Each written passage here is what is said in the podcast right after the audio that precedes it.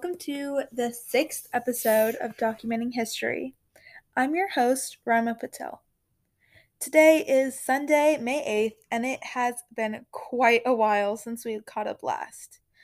I can't believe we started this series at the beginning of the school year, and it's already the season of finals and AP tests. That's crazy.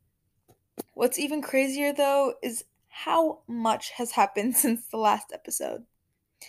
In today's podcast, we will be discussing the developments in the war between Russia and Ukraine. And building on to the events from previous episodes, we'll be checking in on the continuous developments regarding the anti abortion legislation across the country. Specifically, talking about the implications of the Supreme Court's leaked ruling on the court case Roe v. Wade. Let's dive into our first topic. Now, I'm sure that most, if not all of you, know what is happening just an ocean away. But for those of you who may not, I'll give you a quick summary. On February 24th, 2022, Russia sent its army into its neighboring country, Ukraine, beginning the attempt to take over the country by force. But why? Well, declaring independence after since de- excuse me, sorry.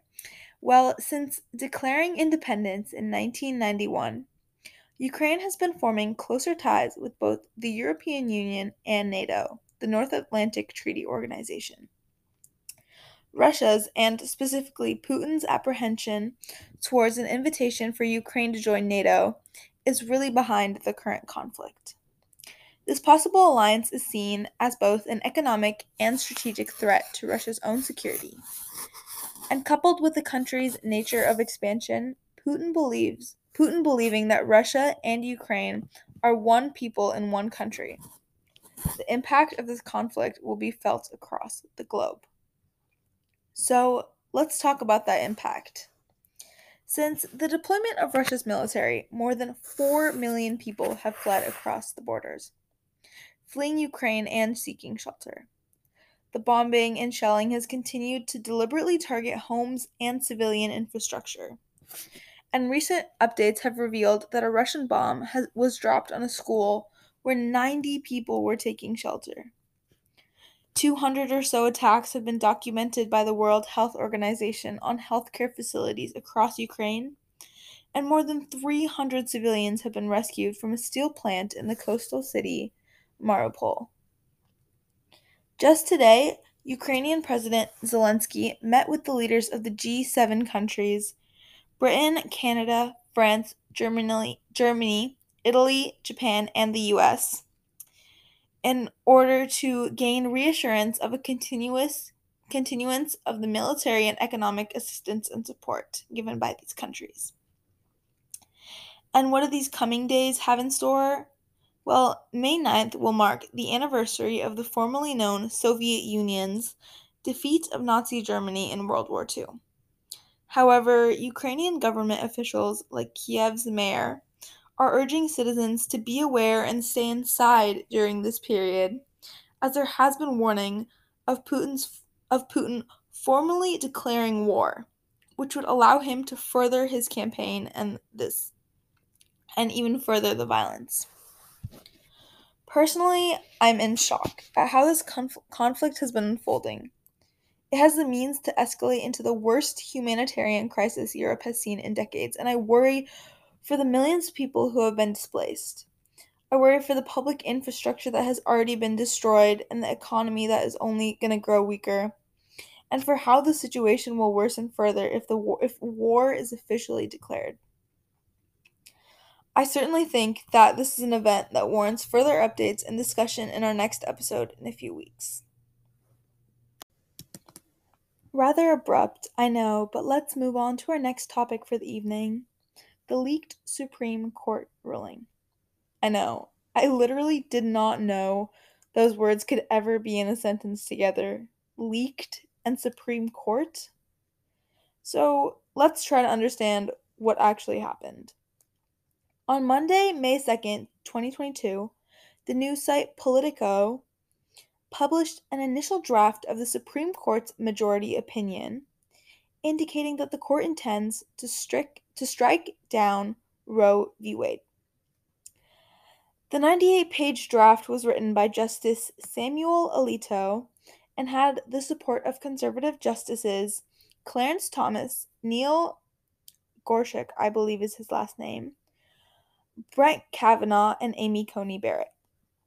The authenticity of the leak was in fact confirmed by Chief Justice John Roberts, who has since said that the opinion draft is not definitive of the court's final decision. He did, however, give a statement on the nature of the leak, saying that, and I quote, to the extent this betrayal of the confidences of the court was intended to undermine the integrity of our operations, it will not succeed. The work of the court will not be affected in any way. He has also issued an invest- investigation into the source of the leak. But let's talk about what this actually means.